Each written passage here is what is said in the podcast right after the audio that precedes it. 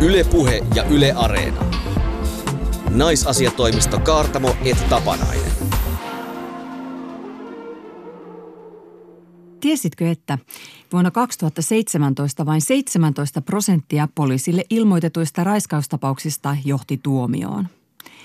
Että eduskunnan valiokunnissa on tyttöjen ja poikien hommat erikseen. Viime kaudella naisia oli eniten sivistys, sosiaali- ja terveys- sekä ympäristövaliokunnissa. Miesten töitä olivat yleisesti kovina pidetyt valiokuntapaikat, valtiovarainvaliokunta, suurivaliokunta sekä perustuslakivaliokunta – että on ihan tosi ok kirjoittaa Twitterin, että ottaa pannusta, jos perheenäiti saa puolisoltaan äitienpäivälahjaksi pannun. Puhumme tänään naisasiatoimistossa siitä, miten henkilökohtainen on erityisen poliittista, kun kysymys on poliitikkonaisesta ja äityydestä. Vieraana perhe- ja peruspalveluministeri Annika Saarikko, jonka on julkisuudessa uskottu luopuneen keskustan puheenjohtajuudesta raskautensa takia. Tänään aiheenamme on myös seksuaalinen väkivalta – Toimittaja Janette Björkvistin kanssa puhumme siitä, miten sattumanvaraisia raiskauksista jaettavat tuomiot ovat Suomessa. Naisasian ytimessä tänäänkin Outi Kaartamo, jolta saa aina vertaistukea omaan epähygienisyyteensä. Eli siihen, kuinka pitkäksi voi venyttää suihkussa käyntiväliä tai tukanpesua tai vaatteiden vaihtoa ylipäätään. Hyvät kuulijat, Jonna Tapanainen tässä on feministi ja kirkas yhteiskunnallinen ajattelija, mutta ennen kaikkea hän on hyvä yleisö – Ihan sama mitä sanoo, niin hän kohteliasti nauraa ja, ja hyvin aidon tuntuisesti myös. Juuri näin. Viime viikolla ajattelit muun muassa sitä, miten Suomessa miespatsaat perustuvat johonkin henkilöön, mutta naispatsaat ovat taas sitten symboleja vaikkapa Helsingille. Vaan tarkkaavainen kuulija huomautti, että kyllä esimerkiksi hiihtää Helena Takalolle on Pyhäjärvelle pystytetty aivan oikea patsas – mutta kas vain, Helena Takalo siinä hiihtää tissit tanassa alasti. Mitäs niillä hiihtovaatteilla? Ilta-Sanomat olikin uutisoinut tästä reilu kymmenen vuotta sitten tapahtuneesta patsaan pystytyksestä, että Helena Takala yllättyi nakupatsaasta. Ajattelin, että oho. Mutta minkälaisia ajatuksia tällä viikolla on ollut mielessä – No mitäs olen ankarasti ajatellut ja miettinyt, miten voin vaikuttaa yhteiskunnallisesti kaikilla eri rintamilla. Eli olen maannut lösöttänyt sohvalla ja katsonut Game of Thronesia. Mm-hmm. Ja Game of Thrones on fantasiasarja, joka on varmasti yksi viime vuosien isoimpia kansainvälisiä TV-sarjatapauksia ja siitä on nyt meneillään viimeinen eli kahdeksas kausi. Niin siis Game of Thronesia katsoo kaikki eikä ole mitenkään kuulia tai erottautuvaa sanoa, että minua ei kiinnosta, koska kaikki muut on silleen, että aha, go rank yourself. Että jätetäänpä auki, olenko itse katsonut kyseistä sarjaa. No minä olen katsonut ihan alusta asti ja tätä uutta kautta etenkin katsellessa mulla on tullut semmoisia epämääräisiä niin kuin huvittuneisuuden, mutta myös niin kuin riemastuneisuuden tunteita, kun tuntuu, että niin kuin on tämmöisenä todistajana nyt tämmöiselle isolle murrokselle populaarikulttuurissa, mm-hmm. sitten myös niin kuin laajemmin yhteiskunnassa. Silloin kun tämä sarja alkoi, äh, mä olin heti aivan myyty. Tämä on fantasiaa tämä sarja, tämä Game of Thrones. Se on täynnä tämmöisiä saippua operatason juonittelua siinä on seksiä, siinä on suhteita ja mutta myös niin kuin jännityksiä ja kauhuelementtejä. Mutta sitten siinä on myös paljon asioita, joista en välitä yhtään, mutta joihin olen tottunut tämmöisenä innokkaana televisio- ja elokuvien katselijana. Eli siinä on väkivaltaa, siinä on raiskauksia ja siinä on paljon alistettuja naisia. No tässä on nyt tämä pätevä syy, miksi mä en ole kauhean intona tästä sarjastakaan. Ja en itse asiassa löydä Netflixiltä tai, tai HBOlta oikein mitään katsottavaa, kun tuntuu, että jokainen sarja tai sen traileri alkaa sillä, että naisen muoviin kiedottu ruumis ajautuu rannalle tai löytyy roskiksesta. Joo, toi on totta. Game of Thronesissa raiskauskuvasto on ollut tosi ongelmallista, koska se ei tietenkään ollut vain viitteellistä, joka kuvaa naisen alistettua asemaa tässä tämmöisessä historiallisessa miehisessä maailmassa, vaan se on asia, jolla siinä sarjassa oikein herkuteltiin. Eräs fani olikin laskenut, että sarjassa oli viidenteen kauteen mennessä ollut 50 raiskausta. Ja kun taas sitten kirjasarjassa, johon tämä TV-sarja perustuu, niin on ollut niitä 200. Ja tämä on asia, joka ainasta katsoessa tuntui hyvin epämukavalta, myös vihastuttavalta, mutta kuten sanoin, myös hämmästyttävän tavalliselta. Ja mä en edes osaa sanoa, kuinka monta raiskausta mä olen elämäni aikana nähnyt todistanut TV-sarjassa tai elokuvissa. Näistä näytelmäraiskauksista on puhuttu aika paljon viime vuosina.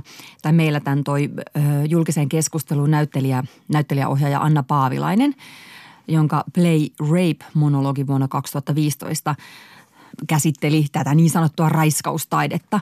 Tässä monologissa Paavilainen kertoo, että hänet on näyttämöllä raiskattu hänen kissata kertaa – ekan kerran heti teatterikoulun pääsykokeissa ja että hän on oppinut pelkäämään vihaamaan niitä kohtauksia, mutta sitten toisaalta hävettää myös se niin sanottu epäammattimainen pelko.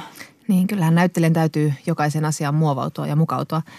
Kumma, että niin kuin tämä asia aika monta naisnäyttelijä projektista toiseen seuraa. Kyllä. Mutta nyt kun naisten kohtama seksuaalinen ahdistelu ja väkivalta on ollut esillä niin tosielämässä kuin viihdebisneksessä, niin on itsekin herännyt siihen, että niin tämähän on asia, joka voidaan muuttaa, mm. vaikka palkkaamalla lisää naiskäsikirjoittajia tai tekemällä itse, niin kuin Anna Paavilainen on tehnyt.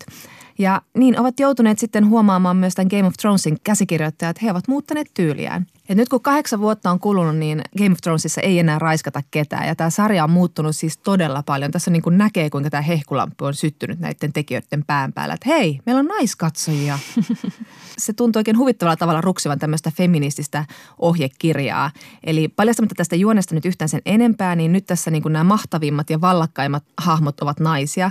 Ja naiset on myös pääosassa pahisten kukistajina ja naiset tekevät aloitteita seksin suhteen, mutta kieltäytyvät sitten vastaavasti linnan leidin Budapestistä.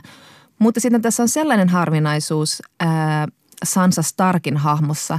Eli hänestä on kasvanut tämmöinen hyvin iso ja tärkeä ja vahva naishahmo, mutta hän on vahva sillä tavalla, että hän käyttää tämmöistä naistapaista – naistapaiseksi miellettyä toimintaa. Hän, hän ei uskalla eikä osaa taistella. Sen sijaan hän kuuntelee ja aistii jännitteitä ja suosii tämmöisiä keskusteluja ja johtaa sillä tavalla. Koska yleensä tämmöisissä niin kuin miehisissä sarjoissa vahva naishahmo tarkoittaa tämmöistä miesmäisesti toimivaa naista. Teurastaja. Teurastaja, eli Sansa sisko Arya Stark on sitten tästä esimerkki. Eli hän taistelee eikä pelkää mitään, eikä välitä rakkaudesta tai tunteista. Ja tällaisia miehekkäitä naishahmoja tässä sarjassa on paljon muitakin. Mutta tätä feministi minussa iloitsee suunnattomasti. Tämä on ylipäätään niin kuin hienoa aikaa populaarikulttuurissa. Televisio ja nämä nettistriimipalvelut on täynnä tämmöistä mielettömän avartavaa ja ennakkoluulotonta TVtä. On seksuaali- ja sukupuolivähemmistöjä, on vammaisia, on mahtavia naishahmoja, ties mitä. Mm. Täytyy sanoa, että, että kun tämmöinen niin naiskatsoja huomioon ottaminen, kun se hiipii tämmöiseen niin pesun kestävän poikien sarjaan, niin – tulee ihan semmoinen, tiedätkö, hämmentyneen, liikuttunut ja häkeltynyt olo, että hei, mut on nähty, että mut otetaan viimeinkin huomioon. Enää ei tarvitse katsoa niin kuin kaikkea silmät puoliksi kiinni ja samastua mieshahmoihin ja unohtaa se, että okei, naiset on tässäkin taas vähän toisen luokan kansalaisia. Ylepuhe ja Yle Areena. Naisasiatoimisto Kaartamo et Tapanainen. Perhe- ja peruspalveluministeri Annika Saarikko kertoi muutama viikko sitten Twitterissä ja blogissaan, ettei aio pyrkiä keskustan puheenjohtajaksi ennakkosuosikin asemastaan huolimatta. Toista lastaan odottava Saarikko kirjoitti, että elämältä voi saada paljon, mutta ei kaikkea kerrallaan kuitenkaan. Lapsen syntymään laskettu aika on samoihin aikoihin kuin puoluekokous, jossa uusi keskustan puheenjohtaja valitaan. Sarikon päätös herätti välittömästi keskustelua naisten asemasta yhteiskunnassa ja politiikassa. Helsingin Sanomien toimituspäällikkö Laura Saarikoski kirjoitti, että kyse on jostain, joka toistuu suomalaisessa politiikassa vuosikymmen toisensa jälkeen.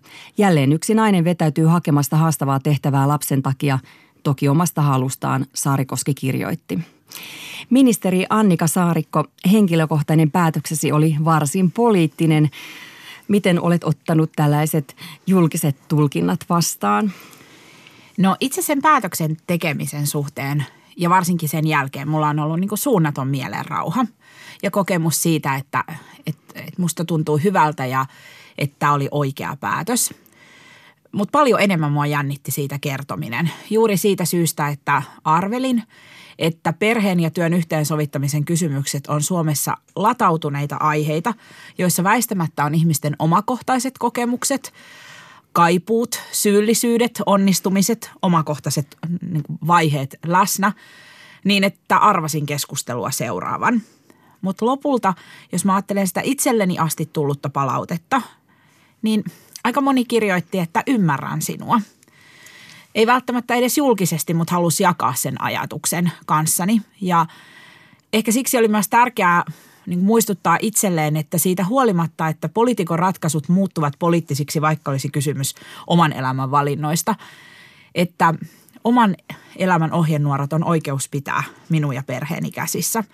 Että minun arvoni naisena, äitinä, saati poliitikkona ei määrity sitä kautta, että mitkä on mun omat perheratkaisut. Mutta se päätöksen kertominen jännitti juuri siksi, että mä ajattelin, että, että mä mielelläni niin kuin lukeudun feministien joukkoon, että määritelläänkö minut nyt niin, että mä en olekaan oikea tasa-arvon puolustaja, että onko tämä ristiriidassa.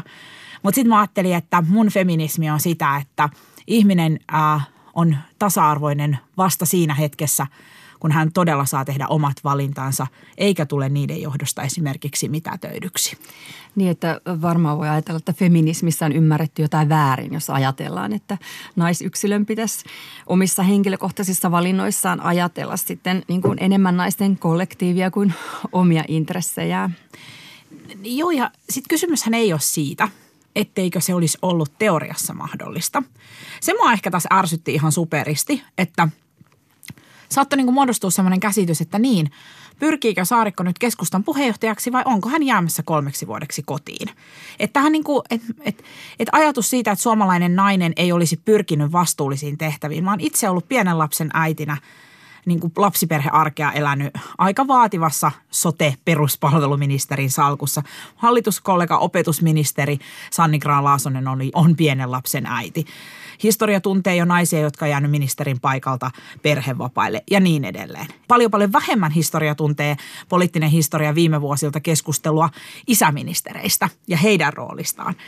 Et kysymys ei ole siitä, etteikö ensinnäkin tähänastiset valinnat olisi ollut nimenomaan myöskin työelämämyönteisiä ja sitä kautta naisten asemaa tukevia ja monen monen muun naispäättäjän, eikä myöskään siitä, etteikö se olisi ollut teoriassa mahdollista. Ei se nyt se synnytys niin montaa päivää kestä ja imetyksenkin saa järjestymään ja mulla on niin tasa-arvoinen arki puolisoni kanssa, jota kiitän tässä asiassa niin monesta.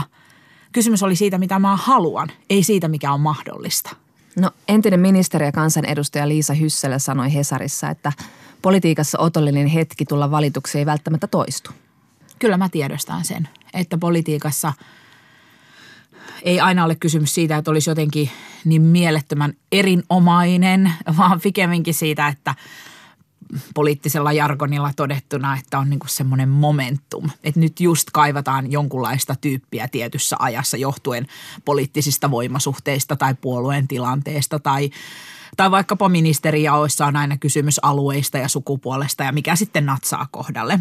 Totta kai tunnistan sen ja senkin riskin uhalla mä olin erittäin valmis tähän ratkaisuun, koska mä ajattelen, että mun puolue on mulle tärkeä, mutta – mun niin kuin elämän isot asiat tai semmoinen kokemus, että missä mä voisin niin kuin palvella yhteistä hyvää, niin kuin ylevästi sanottuna, niin se voi olla myös joku muu tehtävä. Että mä, mun niin kuin elämänkaari ei ole tähdännyt siihen, että mä saisin olla jonain päivänä Kepun puheenjohtaja, mutta mä mietin sitä vakavasti. Ja oikeastaan se oli jännä juttu, että mulle kävi niin, että sitten kun mä olin tehnyt sen päätöksen, niin mulle tuli itse asiassa entistä suurempi niin kuin vaikuttamisen kipinä. Että mulle tuli tosi iso halu olla mukana ja – niin kuin auttaa ja, ja, ja olla niin kuin siinä niin kuin ydinhommissa, jos vaan niin kuin tarvitaan ja halutaan. Että, että oikeastaan kävi päinvastoin, että ei siitä tullut semmoinen olo, että no nyt tästä niin kuin mammailemaan.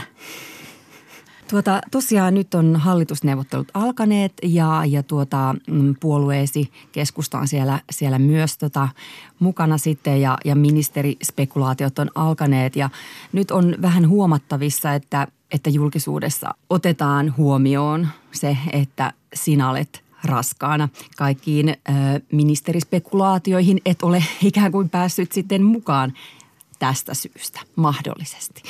Mistä se sinun mielestäsi Annika Saarikko kertoo? No oikeastaan tämän keskustan puheenjohtajakisan ja sitä edeltäneen keskustelun sävyhän oli ikään kuin se, että ihmisillä oli valmiiksi jo mielipide siitä, että no onko se mahdollista vaiko eikö – ja, ja vain osa muisti sanoa, että no eiköhän se ole hänen perheensä oma asia arvioida tätä. Se keskustelu on ollut myös aika abstraktia siinä mielessä, että että aika harva niin kuin puolivälissä raskautta pystyy ihan tarkalleen niin kuin ilmaisemaan, että millainen vauva mahdollisesti meille olisi tulossa. Tai että miten pitkään mä aion olla niin kuin perhevapailla. Ja se on myös, en tiedä, aika moni nainen varmaan, joka on lasta odottanut, niin jakaa sellaisen tunteen, että on niin kuin myös paljon huolia. Siis sen lisäksi on sitä odotuksen iloa ja jännitystä, että no meneekö kaikki hyvin, että syntyykö se terveenä. Ja sitten kun asia onkin niin kuin julkisesti pohdintana semmoinen, että niin sitten kun hänelle tulee se vauva ja milloin hän sitten niin palaisi ja miten nämä käytännön järjestelyt, niin se tuntuu jotenkin semmoiselta, se, se vähän hirvittää mua. Se on tuntunut niin kuin raskaalta tässä e, niin kuin keskustelussa, joka muuten mun mielestä on ollut oikeutettu. Että mä en ole pelännyt sitä ja musta se on tarvittu. Ja jos mä oon voinut olla joku pieni välikappale sille, että me taas niin kuin – yhteiskuntana niin kuin pohditaan, että no mikä onkaan mahdollista ja minkä pitäisi olla mahdollista, niin mä oon niin kuin tyytyväinen siitä. Tai jos mun esimerkki pystyy muistuttamaan siitä, että, että, että lapsilähtöinen yhteiskunta tarkoittaa sitä, että lapset voivat muuttaa niin kuin ihmisten elämää. Että on niin kuin jotenkin ihan niin kuin itselleen valehtelua sanoa, että no mulle tuli lapsia, mikään ei muuttunut. Totta kai se muuttaa omia arvoja, arkea, ihan kaikkea siitä huolimatta, että elämä ei ole menetetty, vaikka lapsi syntyy. Jos ministerispekulaatioissa ei ole mukana siksi, että on, on raskaana. Ylipäätään ne spekulaatiojutut on vähän raskaita tässä vaiheessa, kun on aika pitkä matka, että hallitus edes muodostuu maahan. Mutta en mä ole kyllä missään vaiheessa sanonut, että mun mielestä se olisi niin kuin este olla kansanedustaja tai, tai jopa valtioneuvoston jäsen. Näitä esimerkkejä on. Mä oon tosi iloinen, että eduskuntaan tuli valittua monia ihmisiä – jotka olivat äitiysvapaalla vaalikampanjan aikana. Musta on hyvä esimerkki siitä, että, että pienten lasten äidit voi pyrkiä vaativiin tehtäviin ja kaiken lisäksi tulla valituksi, että ihmistä ei kokenut esteeksi. Samoin mä kerroin mun omasta raskaudesta jo vaalikampanjan aikana ja mulle tuli semmoinen olo, että se ei ollut mikään este. Päinvastoin ihmisten palaute oli tosi kivaa. Et mä en niin kuin halua, että me myöskään tuomitaan Suomea. Mm.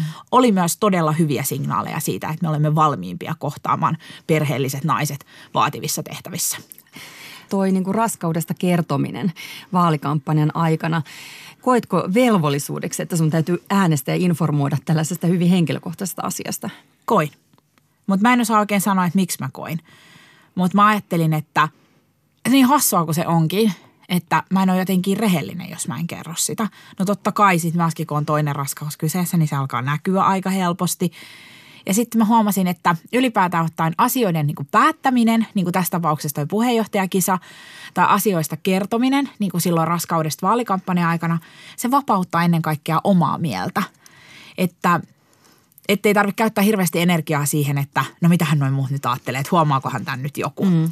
Että vaikka poliitikko ei ole velkaa yksityiselämänsä yksityiskohtia äänestäjilleen tai, tai medialle – niin mun periaate on ollut näissä töissä koko ajan se, että ihmiset on oikeutettuja tietämään, kuka mä oon. Sen takia, että se vaikuttaa myös siihen, millaisia päätöksiä mä aion tehdä. Niin, kuten sanoit, niin suomalaiset eivät selvästikään kokeneet raskauttasi miksikään hidasteeksi näiden vaalien alla tai kansanedustajaksi valittaessa, mutta kun nyt puhutaan näistä vähän tämmöisistä huippupesteistä tai ylipäätään edustamisesta, ne, tämä asia nostetaan aika usein esiin naisten kohdalla – on äh, kansanedustaja Eeva Kallion puhunut, että hänen vanhemmuutensa nostettiin esteeksi keskustan puheenjohtajuudelle. Toisaalta Antti Kaikkosellakin on pieniä lapsia, mutta siitä ei ole hirveästi puhuttu. Sitten vihreiden uusi kansanedustaja Iiris Suomella sanoi, että häneltä ei ole koskaan kyselty hänen äh, mahdollisista lapsitoiveista ja nyt kun hän nousi eduskuntaan, niin niistä on kysytty. Mitä tämä kertoo sinun mielestäsi yleisestä ilmapiiristä? Ollaanko me vielä kuitenkin vähän jumissa näissä kysymyksissä, että mitä nainen voi tehdä, jos hän tulee vanhemmaksi? Ja pitäisi se kuitenkin olla se vanhemmuus, se ensisijainen asia naisen elämässä? Se riippuu tosi paljon, mihin sävyyn se kysymys esitetään. Mulla on niin kuin ehkä kahtiajakoinen vastaus tähän. Ensinnäkin se, että musta on oikeutettua kysyä siitä, että, että niin kuin miten, miten – hallitset arjen, perheen ja työn yhteensovittamisessa. Sitä ei muuten tarvitse kysyä siinä niin kuin prismahelvetti-sävyssä. Ei se tarkoita, että se olisi jotenkin ihan kaameaa, mutta kaikki perheelliset ihmiset tietää työssä käyvät, että kyllä se vähän logistisia harjoituksia aikaa jo vaatii. Oli kysymys sitten pikkulapsista tai koululaisten harrastuskuskaamisista. Ongelma muodostuu siinä kohdin, jos se kysymys esitetään vain naisille. Ja siinä jää niin kuin tasa-arvoon iso vaje että jos ei koskaan ole kysymys, jota kysytään miespolitikolta tai työelämässä mieheltä, se on myös miehiä kohtaan epätasa-arvoista, koska mulla on etuoikeus tuntea miehiä, jotka myös haluaa tehdä valintoja, jossa lapset näkyvät ja miten paljon se on muuttanut heitä. Äh, joo, ja, ja tämä niin nimenomaan tämä äitipuhe, niin se ei ole sillä lailla vaaratonta, että koska ollaan huomattu, on tutkittu, että lisääntymisiessä olevat naiset ei etene samalla lailla uralla kuin miehet, koska sen potentiaalisen äityyden, jo potentiaalisen äityyden koetaan olevan sitten uhka sille työnantajalle. Ja, ja todellakin naiset pitää edelleen suurimman osan perhevapaista.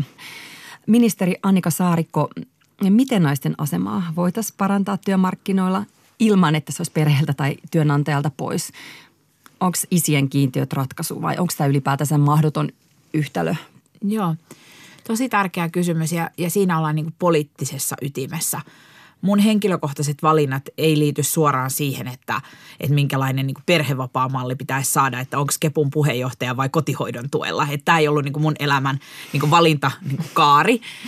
Mutta aiheetta on tietysti saanut tämän työni puolesta miettiä paljon ja tämä on myös hallitusneuvotteluissa esillä. Ja äh, mun mielestä pitää lähestyä kahdella eri tavalla tätä kysymystä. Ensinnäkin se itse perhevapaamalli, jossa puhutaan alle kolmevuotiaiden lasten hoidosta. Ne on vahvasti lainsäädäntöön perustuvia ratkaisuja, jossa on iso isyyden niin kuin läsnäolon vaje. Mun mielestä perhevapaa-uudistuksessa on kysymys muustakin kuin työmarkkinoista. Siinä on kysymys lapsen oikeudesta yhteiseen aikaan molempien vanhempien kanssa. Mä en ole tavannut yhtään 60 miestä, joka, joka jotenkin olisi katunut, jos hän on viettänyt paljon aikaa lasten kanssa. Mutta mä oon tavannut ihan älyttömästi miehiä, jotka kyynel silmiin toteaa, että miksi mä en enemmän niin ollut läsnä silloin – tämä virhe on niin mahdollisuus tämän sukupolven kohdalla korjata tässä ja nyt. Eli kyllä mä kannatan sitä, että isille kiintiöidään pidempi osuus vapaista. Mutta sen lisäksi, että se on niinku ideologista pohdintaa, suurimmassa osassa perheitä se on myös taloudellinen kysymys. Että jos on suuri palkkaero, niin kyllä perheet pohtivat myös eurojen kautta asuntolainalyhennyksineen, että, että kumpi meistä jää kotiin. Eli tullaan myös palkkatasa-arvoon, joka on niinku politiikan ja työmarkkinoiden tosi tylsä ikuisuusaihe ja osittain täysin selittämätönkin niinku segregaatiosta lähtien, jota me uusinnetaan aina päiväkoti-ikäisistä lähtien – mutta sitten siinä on sellainen häiritsevä kuva, että ikään kuin perhe- ja yhteensovittamisen ongelmat jotenkin päättyy siinä, kun lapsi täyttää kolme.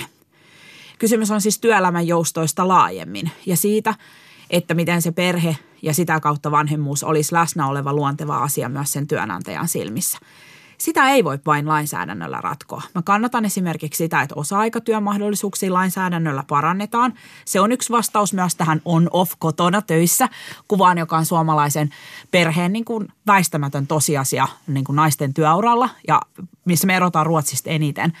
Mutta kyllä se on myös hyviä käytänteitä. Meillä on mahtavia työpaikkoja, jossa se huomioidaan, lasten lomat ja – kaikenlaiset niin kuin perheen olemassaolo. Mutta sitten on työpaikkoja erityisesti miehillä, missä ei tunnisteta mitenkään sitä, että se on joku arvo elämässä. Eli tarvitaan sekä lainsäädäntömuutoksia että vähän kliseisesti todettuisesti asennemuutoksia. Niin, tuli mieleen näistä talousasioista se, että on kuitenkin tutkittu, että, että sen, siihen perheen talouteen ei merkittävästi vaikuta äh, se, vaikka, vaikka isä jäisi hoitamaan. Mutta monet luulee, että se Nimenomaan, vaikuttaa. että kysymyshän on sitten kuitenkin asenteesta ja vähän ehkä myös tekosyystä. Just näin. Niin kyllä mä oon tavannut hirveästi miehiä, jotka sanoo, että kun mä oon niin yrittäjä, niin ei tämä ole mitenkään mahdollista. Mutta kyllä aika moni naisyrittäjä on hankkinut tähän maailmaan lapsia. Että kyllä, siis äh, lainsäädäntö on se tapa, jolla tekosyyt pystytään niin kuin siivoamaan vähemmälle. Mm. Mutta niin kuin sanoit, niin on kyse isoista kulttuurisista muutoksista myös siitä, miten me suhtaudutaan työntekoon ylipäätään ja työpaikoilla. Että ollaanko me semmoisia, että kiirehditään hakemaan lapset sieltä päiväkodeista tai kouluista ja sitten tehdään töitä vielä illalla ja ollaan vähän huono omatunto joka suuntaan. Että, että se asennemuutos pitäisi tapahtua niin kuin isommalla tasolla. Niin mä luulen, että vaikka se oma kertomukseni siitä, että miksi se niin kuin politiikan niin kuin mun – se niin kuin kategoriassa keskustassa niin kuin vaativimman tehtävän tavoittelu. Että kyllä siinä oli vahvasti läsnä niin kuin riittämättömyyden kokemus. Tai, tai vielä ikään kuin käytännön ajatus siihen, että no kai siihen olisi pystynyt. Ja mun mies niin kuin sanoi, että tee mikä susta tuntuu hyvältä. Se on muuten tosi paljon sanottu. Niin, mutta kysymys oli siitä, että miten voisin riittää niin, että mulla olisi vielä hyvä olla itseni kanssa – ja musta sitä tunnetta, jos ihminen on 35 ja aikoo ihan joutuu olemaan työelämässä ja saa olla vuosikymmeniä, sitä tunnetta on niin kuin ihan pakko vaalia, ettei ole ihan niin kuin loppuun kulutettu ennen kuin on 40. Ja se on musta tosi iso asia. Ei se liity vaan politiikkaan tai keskustaan, vaan mä luulen, että tämän riittämättömyyskokemuksen kanssa painii tosi moni suomalainen nainen. Ja me myös ollaan itsellämme aika ankaria. Tämä perhevapaakeskustelukin on vähän syyllistävää, koska tilastollisesti suomalainen nainen tekee ihan hemmetisti töitä, kun katsotaan koko elämänkaaren mittaa. Me tasataan se kyllä sitten niin kuin muissa elämänvaiheissa. Mutta tietysti se, että jos nainen haluaisi toimia toisin – ja sitten ikään kuin mikään rakenteissa ei tue sitä, niin siihen me tarvitaan muutos. Mutta meidän pitäisi vähän vähemmän syyllistää toinen toisiamme. Että kyllä tässä niin kuin omankin ratkaisun kertomisessa läsnä oli se niin kuin ikuinen ajatus siitä, että täällä on aina tämä armeija, joka hyökkää näitä kotiäitejä, jotka sanoo, että mikä on oikea paikka lapselle ja sitten niin kuin ikään kuin tämmöinen niin kuin uralähtöinen niin kuin naisen asemaa puolustava feminismi siitä, että, että, että aina pitää tarttua, kun voi. Ja sitten mä tulin siihen tulokseen, että mutta entäs jos se ei halua? Mm-hmm. Miten äitiyteen ja vanhemmuuteen suhtaudutaan eduskunnassa ylipäätään? Ajatellaan, että se on kuva kansasta. Miten siellä on sinun mielestäsi asenteet muuttuneet? Oletteko puhuneet kenties jossain mammaverkostoissa asiasta? Ja, ja niin kun, onko se este esimerkiksi vaikka valiokunnan puheenjohtajan pestiin tulemiseksi tai Kyllä ajat ovat muuttuneet. Mulla on tosi voimakas kokemus tämmöisestä niin kuin sukupolvien ketjuun asettumisesta – 90-luvun alussa Eeva Kuuskoski sosiaali- ja terveysministerinä sai kaltoinkohtelua osakseen, kun imetti pientä lasta hallituksen budjettiriihessä ja, ja imetyksen aikana pojat teki toisaalla päätöksiä, jotka leikkasi nimenomaan Eevan sektorilta rahoja niin, että Eevalta meni hermot. Ja, ja, tota, ja jos mä ajattelen sitä, että mulla on hirveän elävästi mielessä semmoinen hetki, kun meidän Arni syntyi ja mä olin Turun kaupunginvaltuutettu ja sitten mä olin valtuusto, valtuustossa ja, ja siinä kokoushuoneessa sitten imetin mun lastani Janina Andersson, joka on julki-imettäjä sieltä 90-luvulta myös eduskunnasta, tuli sanomaan, että, tiedätkö, että sehän ei imetettävä on nyt armeijassa. E, ja, ja tuli semmoinen niin kuin kokemus, että okei, että tässä on tarvittu myös tienraivaajia, että tämä on niin kuin tänä päivänä näin luonnollinen asia. Eduskunnassa on nyt historiallisen paljon naisia, eri-ikäisten lasten vanhempia ää, ja erilaisissa perhetilanteissa olevia ihmisiä. Se asia siis ikään kuin on paljon normaalimpi kuin se joskus oli – mutta kyllä mä silti tunnistan, että mä oon käynyt lukuisia keskusteluja kollegojen kanssa, jotka esimerkiksi pohtii, että no missä vaiheessa tässä nyt sitten voisi ajatella yrittää sitä lasta tai että mikä niin kuin taimaus tämän neljän vuoden aikana. Ja kyllä silloin vasta me tiedetään, että tämä kysymys on normaali, kun sitä ei tarvisi ihan hirveästi miettiä. Tai että munkaan ei olisi tarvinnut kokea suunnatonta velvollisuuden tunnetta kertoa ihmisille jo vaalikampanjan aikana, että moikka, että mä oon muuten sitten raskaana on vielä matkaa, mutta pitää nähdä se edistys. Ja mä oon itse ajatellut ja kokenut se voimakkaasti, että edistystä on tapahtunut paljon. Joo, me ollaan täällä naisasiatoimistossa iloineet siitä, että naisten edustus nousi eduskuntavaalien jälkeen eduskunnassa niin korkeaksi. Mutta näyttää vähän siltä, että ovat iloineet siitä myös jotkut vanhemmat kansanedustajamiehet. Jo mainittu kansanedustaja Iris Suomela on kertonut siitä, miten vanhempi miesedusta oli puhemiesäänestyksessä avoimesti kommentoinut Suomelan vieressä istuneet toiselle miehelle, että kuinka hänellä on kauniimpaa istumaseuraa kuin viime kaudella. Tuntuu hyvin erikoiselta, että jotkut tällaiset tehtävää hoitavat eivät ymmärrä, että tuollainen puhe on nykyaikana, jos ei ennenkin sopimatonta ja ehkä myös aika naurettavaa. Annika Saarikko, mistä tämmöinen käytös eduskunnassa kertoo? Mun omaan niin kuin tasa-arvoministerikauteen osui Me Too-ilmiön rantautuminen myös Suomeen. Ja, ja se jätti muuhun niin ison jäljen. Ajattelin, että nyt niin kuin muutetaan yhteiskuntaa. Jotakin sen niin kuin jälkikiehuntaahan on vieläkin olemassa, jossa osa miehistä kokee niin kuin suurta epämukavuutta. Että miten tässä maailmassa nyt sitten saakaan käyttäytyä. Eihän se ole ongelma, jos, jos joku sanoo, että, että olet kaunis – Kysymys on siitä, että millä sävyllä sen sanoo ja millä tarkoitusperällä. Onko sen pääviesti töidä sitä, että, että sulla ei ehkä ole mitään sanottavaa. Kyllä eduskunnassa on paljon miehisen vallan linnakkeita ja se on sitä vahvaa niin kulttuurista traditiota. Se näkyy juuri myöskin siitä, että minkälaisiin valiokuntatehtäviin hakeudutaan. Ei siis todellakaan vain, että mihin tulee valituksi, vaan myöskin mihin luontaisesti naiset hakeutuvat – ja, ja se on se niin kuin muutos, joka pitää lähteä myös meistä itsestä. Ei siis ikään kuin vain siitä, että miehet muuttukaa te, vaan myös, että meidän on itse muututtava. Mutta samalla mä sanon itse tämän sosiaali- ja terveyssektorin niin kuin vahvasti tähän astisesti valinneena, että me itse myös heikennetään rooliamme, jos me sanotaan, että tämä on tällaista politiikan niin kuin pehmeää osastoa.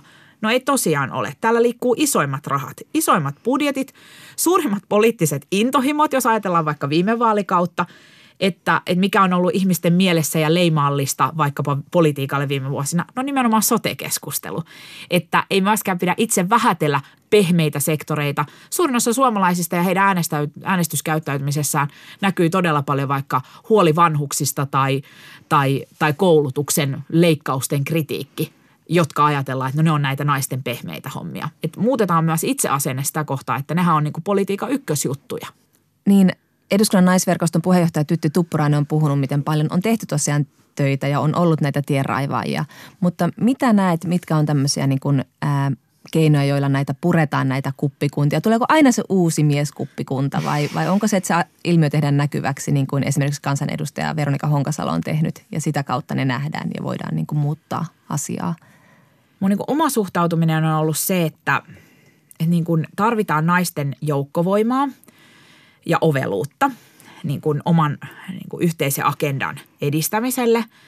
Mutta pääsääntöisesti naisten kannattaa mennä toimimaan siellä, missä miehetkin toimivat. Että ehkä kuitenkin paras ratkaisu niin kuin muuttaa maailmaa ei ole niin kuin kiertää kaukaa miesten pöytää, vaan istua itse siihen. Se on ollut ehkä niin kuin mun periaate, miten, miten olen yrittänyt toimia.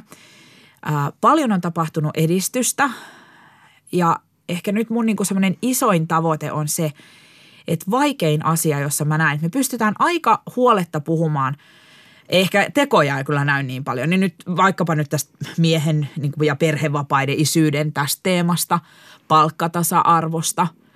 Me uskallettiin vähän puhua seksuaalisesta häirinnästä, Me joka muutti maailmaa, ainakin näin meidän pitää vielä toivoa, että siitä jäi pysyvä jälki.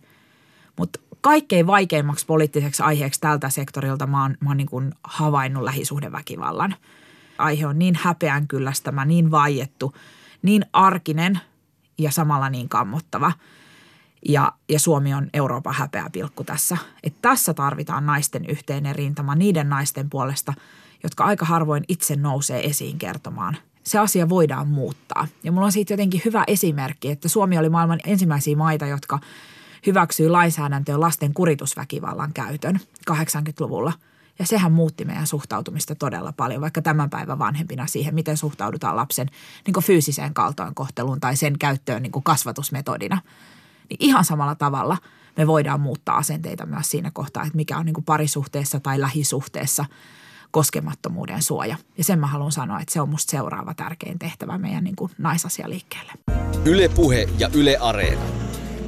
Naisasiatoimisto Kaartamo et Tapanainen. Ja sitten naisasiatoimistossa puhutaan uhriutumisesta. Siis eikö se ole jonkinlainen psykologinen termi, jolla kuvataan oman elämänlaadun kannalta haitallista juuttumista vahingollisiin olosuhteisiin tai tapahtumiin? Outi? Ei suinkaan. Se on uusi, tehokas haukkumasana niille, jotka kertovat kohtaamistaan yhteiskunnallisista epäkohdista – Taisi olla kevättä 2016, kun eräs toimittajakollega, joka on mies, päivitteli, miten eräskin yhteiskunnalliseen keskusteluun aktiivisesti osallistuva nainen aina pahoittaa mielensä ja uhriutuu sosiaalisessa mediassa. Ja tämä nainen kertoi siis vaikka siitä, että miten ikävästi oli tullut kohdelluksi erilaisissa poliittisissa kuvioissa tai mitätöidyksi ja mitä vaikka arjessa tuntui patriarkaatin puristava nyrkki – ja siis ihan tämmöistä niin perusfeminististä ränttäystä, mutta ei mitenkään niin aggressiivisesti, vaan enemmänkin toteavasti, ehkä surumielisesti. Ja mäkin seurasin somesta tämän naisen päivityksiä, kävin tämän kritiikin jälkeen niitä vielä vähän tarkastamassa, mutta ne näyttäytyi mulle ihan erilaisina. Siis ei ärsyttänyt, vaan niin kuin aiheutti sillä lailla tunteita, että vähän semmoista niin häpeän sekaista ihailua siitä, että miten joku kehtaa sanoa, että mitkä asiat sitä haittaa. Kun 1970-luvun kasvattina valittaminen, paha mieli, suru ja hämmennys ja kaikki tämmöiset muut epäkuulit tunteet on enemmänkin ollut sellaisia, mitä pitää peitellä. Niin just, että mikäs heikko peikko sä nyt oot reipastu tyttö. Niin ajattelin, että meillä on ollut sellainen niin kuin hemmetin lastensarja kuin heikko peikko. Joo, mutta se on kyllä melkein niin kuin vallankumouksellista tässä 2010-luvun ajassa, että miten ihmiset ja, ja usein just naiset on alkanut puhua avoimesti siitä, mikä heitä niin kuin suututtaa ja mm. surettaa. Mm. Ja, ja se saattaa olla lapsuuden muistoja, seksuaalista häirintää, rasismia, läskifobiaa, epätasa-arvoa siellä tai täällä ja niin edelleen. Että, että niin taistellaan ikään kuin vastaan sitä suomalaista välttelevän kiintymyssuhteen kulttuuria, jossa mikä ei saa just tuntua miltään ja, ja lapset on kasvatettu häpeämään ja vähättelemään kokemuksiaan tai painamaan ne villaisella. Älä välitä. Mm. Hevonen se rakkaudestakin potkii. Joo, siinä on kyllä hieno sanonta. Leikki leikkinä. Ja just sen takia, että nyt kun ihmiset pyristelee tästä kulttuurista pois ja pyrkii kehittämään itseään tulemaan onnelliseksi, niin sit se ei olekaan suinkaan kaikille ok, että häpästään niitä puhumalla niistä mielensä pahoittajina ja närkästyjinä ja uhriutuvina. Niin kuin mitä töidään sitä niin kuin kokemusta, kun he vihdoinkin uskaltaa siitä puhua. Te vain uhriudutte. Niin, no mitä se uhriutuminen nyt sitten oikeastaan on? Psykoterapeutti Pepi Reinikainen selittää naisten kartano sivustolla, että se on juttumista johonkin asiaan, tapahtumaan tai olosuhteisiin niin, että siitä tulee elämän asenne. Ja silloin ihminen ei pysty ottamaan vastuuta omasta elämästään, vaan löytää vaikeuksistaan aina syyn ulkopuolelta. Se on tietenkin elämän onnenkulun kannalta vahingollista, mutta tämä uhriutumisilmaisu on nyt vähän niin kuin ryöstön viljelty julkisessa puheessa tarkoittamaan suunnilleen kaikkea, mistä naiset, rodullistetut tai vammaiset kertovat – kun he kertovat kokemuksista. Ja epäilen, että kukaan ei ole kiinnostunut tällä uhriutumispuheella kehittämään näiden ihmisten psyykkistä hyvinvointia vai mitä, mitä ajattelet Outi? Uskon, että he ovat aivan vilpittömästi myös ohjaamassa ihmisiä avun piiriin. Mutta siis tietenkin niin kuin myös rodullistettu vammainen nainen voi uhriutua eli juuttua siihen omaan narratiiviinsa, omaan tarinaansa, vaikka tietenkään sitten tätä niin kuin rakenteellisen soron kritiikkiä ei voi uhriutumiseksi niputtaa. Mäkin tunnen itsessäni suoraan sanottuna tosi paljon uhriutta liittyen vaikka läheisiin ihmissuhteisiin. Saatan heittäytyä makamaan selälläni kämmen dramaattisesti painettuna otsaa vasten, koska minua ei kohdella niin kuin prinsessaa. Mutta se on eri asia kuin se, että näkee maailmassa – kaikenlaista patriarkaalista paskaa, mm. mistä pitääkin räntätä. Että siis tavallaan, että vaikka mä terapoisin itsestäni sen uhriuden pois, niin kyllä uskoakseni näen ne yhteiskunnalliset epäkohdat yhä, että ei, ei, ei niin kuin patriarkaatti parane sillä, kun parantelee omaa päätään – mutta siis on tosi paljon eroa sillä, että miten ja missä yhteydessä tätä uhriutumistermiä käytetään. Että kuvataanko sillä tällaista psykologista ilmiötä tai tilaa vai onko se sitten lyömaa sen niin, että sillä kuitataan yhteiskunnallinen kritiikki. Toisaalta ei kaikki puhe uhriutumisesta yhteiskunnallisessa keskustelussa ole automaattisesti välttämättä sitä termin väärinkäyttöä. Otetaan tässä nyt vaikka esimerkki potilaaksemme Kauko Röyhkä joka on julkisesti suojautunut kritiikiltä vähän uhriutumalla, että valkoinen heteromies ei saa sanoa enää yhtään mitään.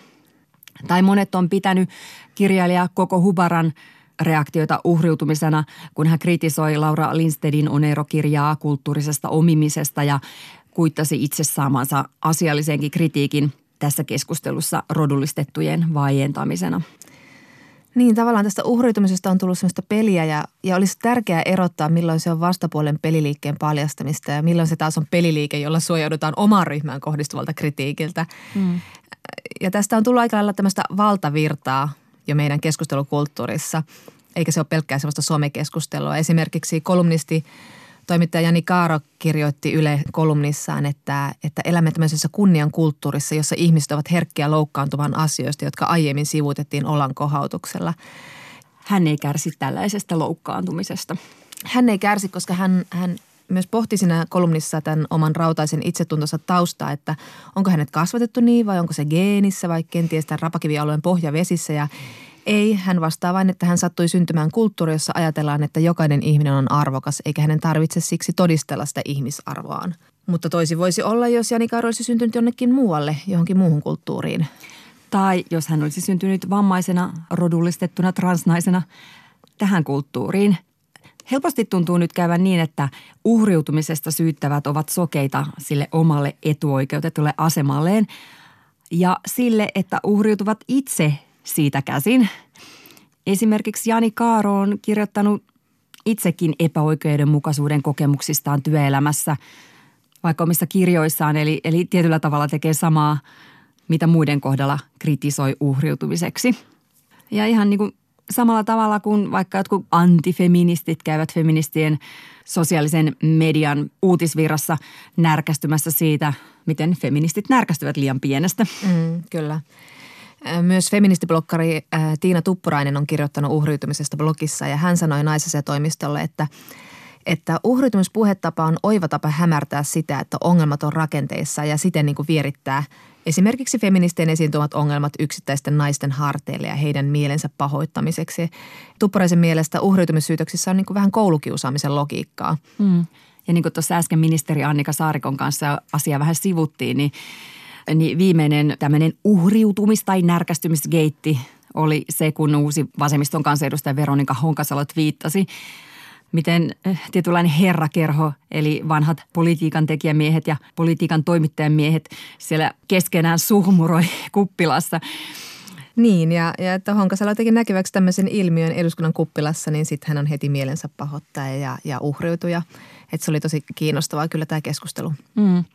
joka sitä seurasi. Mutta onneksi tämä on seurannut siis myös niin kuin ihan järkevää keskustelua. Niin, mutta se näköjään myös vaatii naiselta aika paljon. Se vaatii kantteja ja se vaatii myös tietoisuutta siitä, että tästä voi seurata aikamoisen vahva vastareaktio.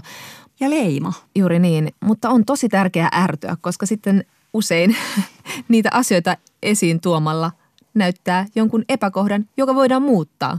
Esimerkiksi oli ihan niin kuin todella ärsyttävää, kun ennen äitienpäivää HJK, eli palloilijat, tarjosi Instagramissa – äitienpäivän lahjaksi kannettavaa HJK uunivuokaa. Niin se on mokkapala säilytysrasia. ja sitten kun uskaltaa alkaa valittaa ääneen, niin sehän onkin tosi yhtäkkiä jotenkin tosi voimaannuttavaa. Ja sitten varsinkin kun huomaa, että muutkin on huomannut saman, että mä en ole nyt ainoa feministisesti kilahtanut emäntä. Niin ja on pieniä asioita ja on isoja asioita, mutta ne ovat kaikki pieniä puroja, jotka johtavat siihen samaan suureen vallankumouksen aaltoon.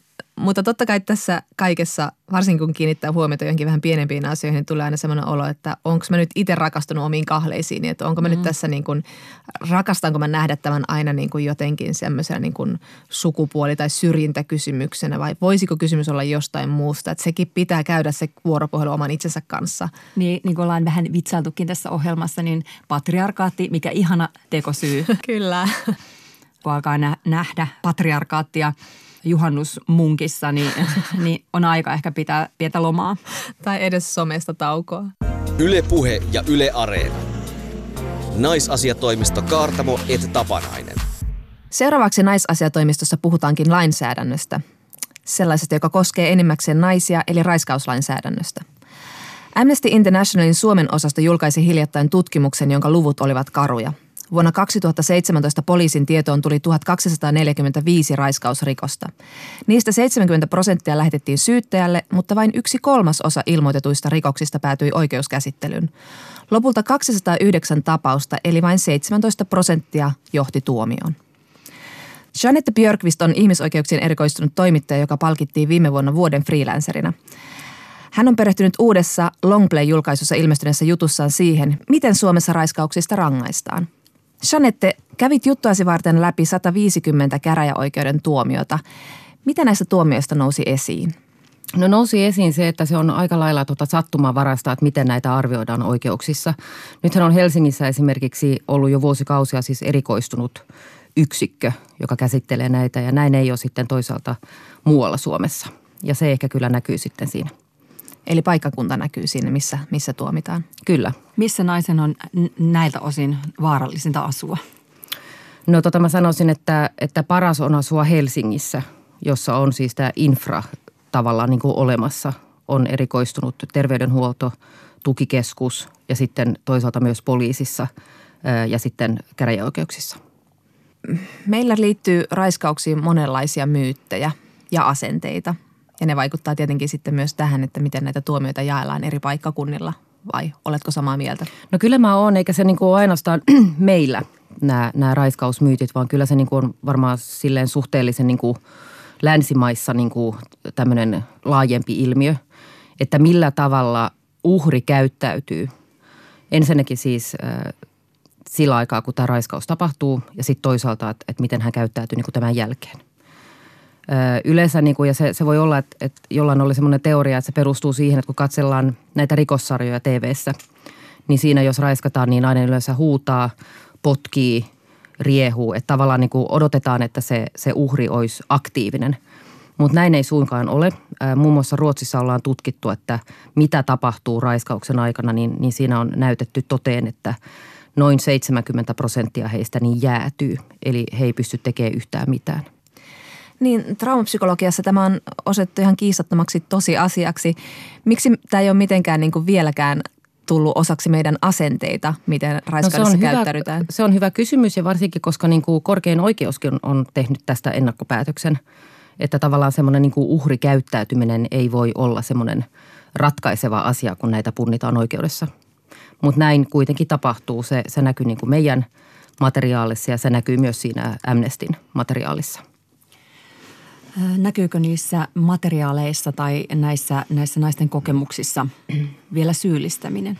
Kyllä näkyy ja tota, se näkyy siis oikeuskäytännössä varmasti myös, jos pääsisi käsiin niin kuin laajempaan niin kuin aineistoon poliisin esitutkinnoista. Niistä on suhteellisen huonosti tietoa ja sitten myöskin niin kuin, tavallaan niin kuin tässä julkisessa keskustelussa, kun keskustellaan raiskauksista – niin, niin on tämä syyllistäminen, missä niin kuin tavallaan arvotaan, että milloin voi olettaa, että nainen olisi jollain tasolla itse vastuussa siitä, että tämä raiskaus on tapahtunut. Ja esimerkiksi semmoinen, joka nousi siitä, niin jos hän ei ole selkeästi sanonut ei, niin, niin enemmistö arvioi, että silloin nainen on tavallaan niin kuin jollain tasolla vastuussa tässä tapahtuneesta. Uhritutkimuksen perusteella arvioidaan, että Suomessa noin 350 000 naista joutuu elämänsä aikana kokemaan seksuaalista väkivaltaa. Ja sä haastattelit Longplain juttua varten naisia, joiden tapaukset eivät koskaan edenneet oikeuteen asti. Mitä äh, näistä haastatteluista ilmeni? No ilmeni siis tavallaan se, että, että kyllä näistä osa olisi ollut semmoisia, että jos ne olisi muualla arvioitu kuin siinä, missä ne arvioitiin, niin voi olla, että siinä olisi syyte nostettu – et, et yhdessä tapauksessa oli kyse tytöstä, voisi sanoa. Hän oli 17-vuotias, kun tämä tapahtui. Ja sitten tavallaan se, se syyttämättä jättämispäätös, mikä tuli, siis nehän on äärimmäisen yleisiä, nämä syyttämättä jättämispäätökset. Tavallaan ne niin kuin poliisi tutkii, ne etenee syyttäjälle ja sitten ne jää siihen ja tehdään semmoinen syyttämättä jättämispäätös. Öö, jos arvioi, että hän on siis 17-vuotias ollut, hän oli yksin siis poliisikuulusteluissa, äärimmäisen siis shokissa tietenkin – ja siinä tavallaan niin kuin se pääpointti, miksi ei sitten nostettu syytettä, oli se, että näissä lääkäritutkimuksissa ei osattu näyttää toteen tavallaan, että se raiskaus on tapahtunut. Ja kyllä siitäkin on tutkimuksia olemassa, että ei se välttämättä aina näy. Ja oli siellä niin kuin näissä muun tota läpikäymässä tuomioissa, oli myös vastaavanlaisia tapauksia, missä mies oli sitten tuomittu. Meillä on siis paljon naisia, jotka jää aivan yksin sen jälkeen, kun heidät on raiskattu. Voitko kuvitella, Jeanette Björkvist, asiatutkinut toimittaja, mitä tämä tekee naisille? No, tota, no sehän tekee niin kuin äärimmäisen huonoa. Siis sehän on järkyttävä kokemus. Ja sitten tota moni sitten sanoo, kun tätäkin juttua niin kuin kommentoidessaan, että no, että jos ei ole syytettä nostettu, niin sehän tarkoittaa sitä, että ei ole tapahtunut raiskaus. Ja näinhän se ei ollenkaan ole. Mielellään puhutaan aina siitä, siis niin kuin siitä loppupäästä tavallaan niin kuin tuomioista ja, ja rangaistuksista – mutta mua kyllä kiinnostaisi niin kuin enemmän tutkia vielä sitä alkuvaihetta tavallaan, että, että millä tavalla tehdään ne esitutkinnat. Et sen perusteellahan sitten myös syyttäjä pystyy, pystyy tota toimimaan. Ja mä juttelin tuon valtiokunnan syyttäjän kanssa ja hän sanoi, että aika paljon tulee siis näitä niin kuin, no kehnosti toteutettuja esitutkintoja – jokainen voi ymmärtää sen, että eihän se voi mennä niin, että syyttäjä sitten tavallaan niin kuin näkee, että tämä on huonosti tehty, että meidän pitää tehdä se uudestaan. Eihän siinä niin kuin resurssit mitenkään riitä. Että kyllä se niin kuin pitäisi jotenkin painottaa vielä sinne alkupäähän. Niin, että se vaan johtaa sitten siihen syyttämättä jättämispäätökseen, kun esitutkinta on kehno. Kyllä, kyllä. Mistä se kertoo, että esitutkinnat on niin kehnoja? Onko tutkijat laiskoja vai onko tämä heille kiusallinen aihe? Mä en tiedä, siis se voi olla, että se on ihan siis niinkin yksinkertainen, että totta kai niin kuin resursseista voi aina puhua, mutta sehän ei niin kuin, mun mielestä siis ei voi antaa anteeksi sitä, että, että voi niin kuin jotenkin niin kuin ymmärtää ja käsittää se, että poliisilla on niin kuin hirveästi töitä. Mutta mut jos nyt ajattelee kuitenkin niin kuin uhrin näkökulmasta, niin onhan heillä niin kuin oikeus joka tapauksessa. Ja tätä on niin kuin punnittu Ruotsissa ja jopa niin kuin tutkittu tässä nyt kevään aikana. Niin siellä niin kuin näytettiin toteen, että, että nämä ei ole tavallaan niin kuin kiinnostavia keissejä mm. Ruotsissa.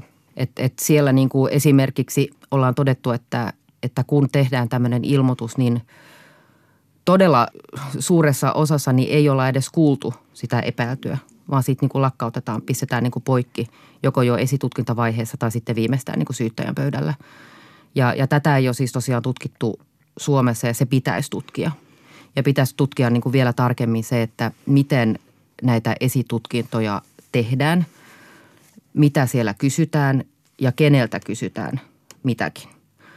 Nämähän saa niin kuin pikkasen niin kuin jotain niin kuin käsitystä, kun lukee näitä tuomioita – näistä 150, niin suurin osahan oli sitten salaisia, mutta oli tarpeeksi niin kuin näitä julkisia tai, tai puolijulkisia, että saa jotain käsitystä, että mitä siltä epäilyltä ollaan kysytty. Olisin niin kuin esimerkiksi mielellään lukenut, että onko epäilyltä kysytty, että, että miten hän tiesi, että nainen halusi. Että millä tavalla niin pystyy varmistamaan. Ja sitähän ne on nyt Ruotsissa, kun ne muutti sen – sen la- lainsäädäntönsä, että tuli tämä suostumus, mm. niin tavallaan niin kuin vähän enemmän niin kuin vaaditaan myös siltä epäilyltä niin kuin selvityksiä. No sitten joku niin kuin huutaa, niin kuin on nytkin huudettu, että, että tavallaan, että, että totta kai se on uhrin niin kuin tehtävä näyttää toteen, että hänet on raiskattu. Kukaan ei niin kuin puhu siitä, että, että pitäisi niin kuin madaltaa jotenkin tätä todistustaakkaa, mutta se pitäisi niin kuin jakaa ehkä vähän. Että jos näin niin kuin, tämä tämmöinen niin kuin oikeudenmukaisempi näkemys niin myös vastuuttaisi miehiä, koska miehiähän suurin osa on. Ja, ja nyt pitää niin kuin varmaan taas huomauttaa, että totta kai naisetkin raiskaa. Se on aina semmoinen, joka tulee, tulee esiin, mutta suurin osa nyt kuitenkin on, on miehiä. Niin, puhutaanko meillä liian vähän tekijöistä? Itse Mun mielestä puhutaan ehdottomasti siis liian vähän tekijöistä.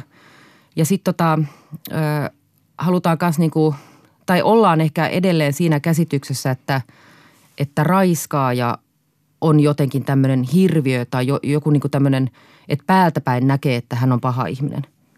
Mutta näinhän se ei suinkaan ole. Ja näitähän pitäisi niin tutkia vähän enemmän. Ne on niin kuin, niin kuin Ruotsissa ollaan näytetty toteen, niin suurin osa aivan siis tavallisia hyviä tyyppejä, pienten lasten isiä – jotka ei niin kuin syyllisty oikeastaan niin kuin mihinkään muu, muuhun rikokseen kuin siihen niin kuin yhteen silloin just. Ja sitten tota, jos niin kuin kaivelee vähän tätä tuttava piiriä, niin, niin suurin osa meistä tuntee jonkun, joka on niin kuin joutunut tämmöisen rikoksen uhriksi. Ja sitten tavallaan ei tunnista sitä, että, että luultavasti jos, jos on näin tavallista, niin me tunnetaan myös niin kuin tekijöitä. Me ei vaan niin kuin jotenkaan haluta ajatella sitä asiaa. Tämä on vähän hankala kysymys, mutta ja sulle ei siihen ole varmasti vastausta, mutta kysyn kuitenkin, miksi miehet raiskaa? Se on siis tota, varmaan kysymys vallasta. Sitten siinä se on niin jotenkin semmoinen syvempi filosofinen ajatus siitä, että miten me niin kuin ajatellaan naisen seksuaalisuutta ja siis naisen seksielämää esimerkiksi – että kyllähän se niin kuin jollain tasolla vielä lähtee siitä, että miehellä on semmoinen vahva seksuaalivietti ja hänellä on niin kuin tavallaan oikeus toteuttaa tätä. Ja sillä perusteellahan esimerkiksi puolustaa myös ö, seksin myyntiä. Mutta tota, se on ehkä semmoinen, josta meidän kannattaisi jossain vaiheessa niin kuin keskustella.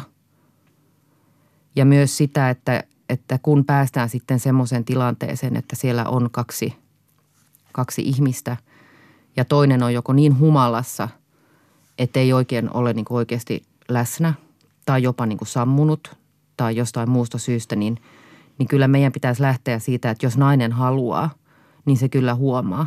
Ja sen tietää niin kuin suurin osa miehistä, että ei, ei heille tulisi mieleenkään sitten lähteä toteuttamaan näitä, tätä seksuaalisuuttaan, jos toinen ei selkeästi ole mukana – No miten sä näet tämän suostumuspykälän viestin tai merkityksen?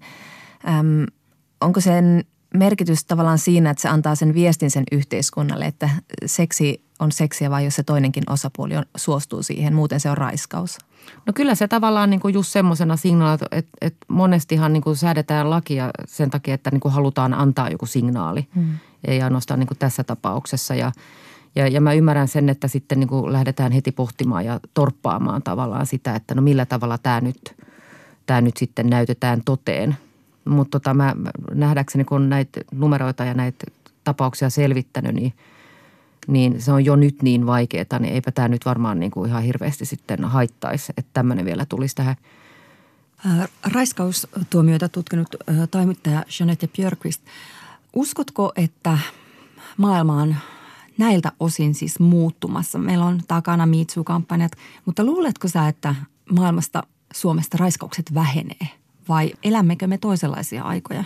Kyllä mä tota jotenkin luulen, että kyllähän Suomen on jossain vaiheessa niin kuin myös seurattava. Että mä nyt taas mä rakastan niin kuin viitata siihen Ruotsiin, mutta siellä on kehitys tapahtunut niin kuin vähän eri vauhdissa kuin täällä, niin, niin vääjäämättä on näin, että me, me seurataan perässä. Ja sitten tota, joku voi taas tulla huutamaan, että niin, että tämä ongelmahan ratkee sillä, että, että pistetään rajat kiinni, mutta tämä ei siis pidä paikkaansa ja, ja se, se olisi niin tärkeää ymmärtää. Mehän ollaan perheväkivaltatilastoissa esimerkiksi, jos nyt ne niin niputtaa tähän mukaan, niin, niin aika synkät luvut ö, Suomessa – se on mahdollista tai jopa todennäköistä, että jotkut nuoret miehet tietyistä lähtökohdista, niin heillä on erilainen käsitys naisista kuin meillä. Mutta se, mikä mua ehkä tota, on vähän harmittanut, on se, että, että käytiin esimerkiksi tämä Oulu-keskustelu näennäisesti sillä perusteella, että ollaan huolissaan meidän tytöistä. Mutta eihän se ollenkaan niin kuin ollut huoli meidän tytöistä. Että tavallaan niin kuin mä edelleen yritän niin kuin pysyä siinä niin kuin uhrin puolella, että, että jos sinua raiskataan, niin, niin voisin ajatella, että se on yhden tekevää, kuka sen teki. Ylepuhe ja Yle Areena. Naisasiatoimisto Kaartamo et Tapanainen. Siinä naisasiatoimisto tänään. Ensi viikolla puhumme kevyesti naisten uupumisesta, vakavasti tisseistä ja erittäin tosissamme siitä, olisiko Kalevalan naisista esikuviksi – Hyvää ikuisen naistenpäivän jatkoa, paitsi että Jonna, sähän olet feministi, mutta... Kyllä ja saatan kertoa ystävilleni hyvinkin yksityiskohtaisesti kulloisistakin PMS-oireista, mutta jos puolisoni kehtaa vihjata, että millä sellaisia olisi, saattaa hän kuulla keittiöstä tai siis olohuoneen sohvalta naarasleijonan karjaisun. Outi, säkin oot kyllä feministi, mutta... Ja kun Julio Iglesias Suomeen tullessaan ilmoittaa haastattelussa konserttinsa lipun myyntiä vauhdittaakseen, että hänellä on ollut miljoona naista, niin minun tekee mieleni mennä hakemaan helvetin iso pankkilaina ja ostaa ne kaikki konserttiliput ja täyttää katsomo ärhäköillä feministeillä, jotka tuijottavat huuliota hiljaa kädet puuskassa, virnistelevät ex-vaimo Anna Ankka naamarit päässään. Ylepuhe ja Yle Areena. Naisasiatoimisto Kaartamo et Tapanainen.